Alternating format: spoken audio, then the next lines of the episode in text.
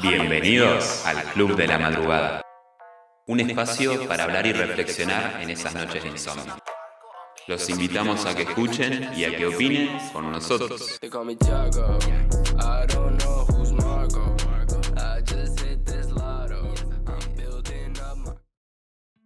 Bienvenidos una vez más al Club de la Madrugada. El episodio de hoy me encuentro acá con mis compañeros, con Tomás Sánchez, con Lucas Torre, con Luján Álvarez. ¿Cómo andan, chicos? Todo bien. Buenas, todo Acá todo tranqui, viendo qué tenemos para hoy, ¿no? Me Ah, contó mi hoy- compañera Luján que encontró un, un texto bastante interesante ahí navegando por internet. ¿Qué me puedes contar, Luján? Nada, hoy en Instagram me encontré un texto de una mujer que habla sobre su adolescencia y todo eso. El texto se llama Relatos y reflexiones de mi yo adolescente por Daniela Gar. Hmm. Un texto llamativo, interesante e intrigador, sobre todo, ¿no?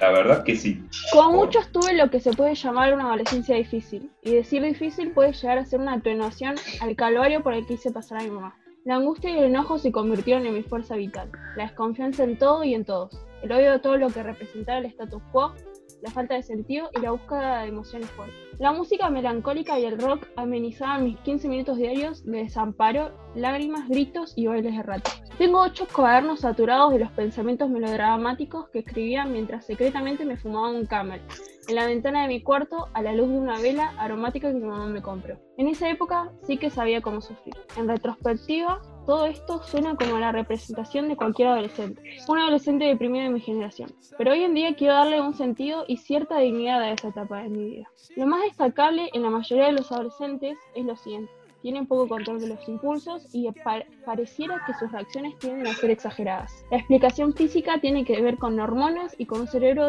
en vías de desarrollo. La adolescencia también implica un duelo por la pérdida de la infancia, que va desde los cambios físicos que se producen hasta la toma de conciencia de las realidades a las que se confrontan, sin el velo de la inocencia. La injusticia, las mentiras, los abusos y la competencia fueron de los primeros golpes de realidad que recibí.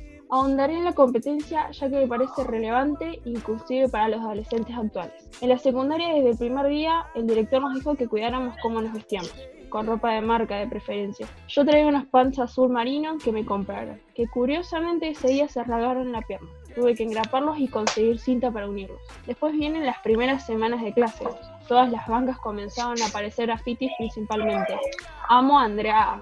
Secretamente me moría de ganas que en alguna apareciera mi nombre, pero eso era imposible, porque no era lo suficientemente delgada, era retraída, torpe. Al menos era inteligente, me reconfortaba a mí misma, a pesar de que mis calificaciones eran pésimas. Entonces me decidí por competir en otra categoría.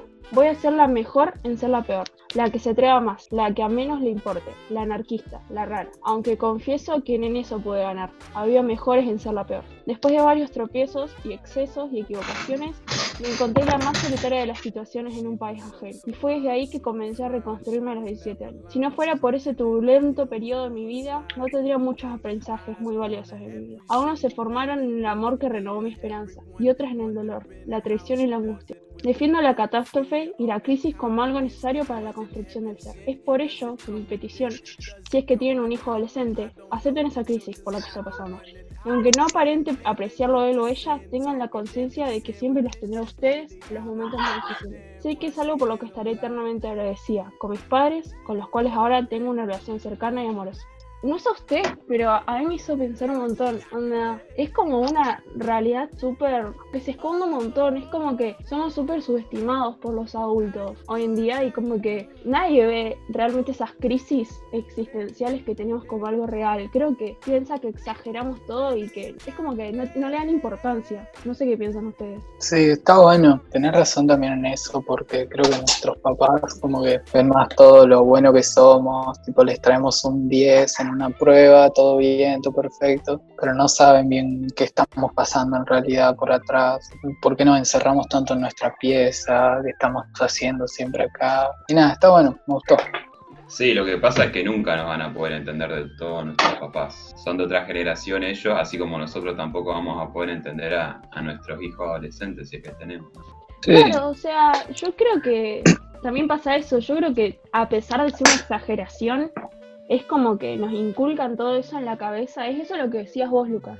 Tipo, ellos, ellos esperan un 10. Y en todos los ámbitos es lo mismo. En el colegio nunca recibís un apoyo real. Los profesores te piden tareas, los directivos te piden que cumplas, pero nadie sabe por lo que estás pasando realmente. Si desaprobaste, Mm. sos un vago de mierda, pero capaz estás pasando por algún momento difícil en tu vida. Y nadie se da cuenta de eso. Sí, la verdad que yo estoy totalmente de acuerdo con todo lo que ustedes mencionan y también quería destacar esto que cita la autora de este relato, que voy a hacerla mejor en serla peor. Me pareció como algo muy filosófico, pero que también me expresa mucho, porque yo siempre trato de ser lo mejor en todo y todas las personas alrededor siempre quieren que sea lo mejor.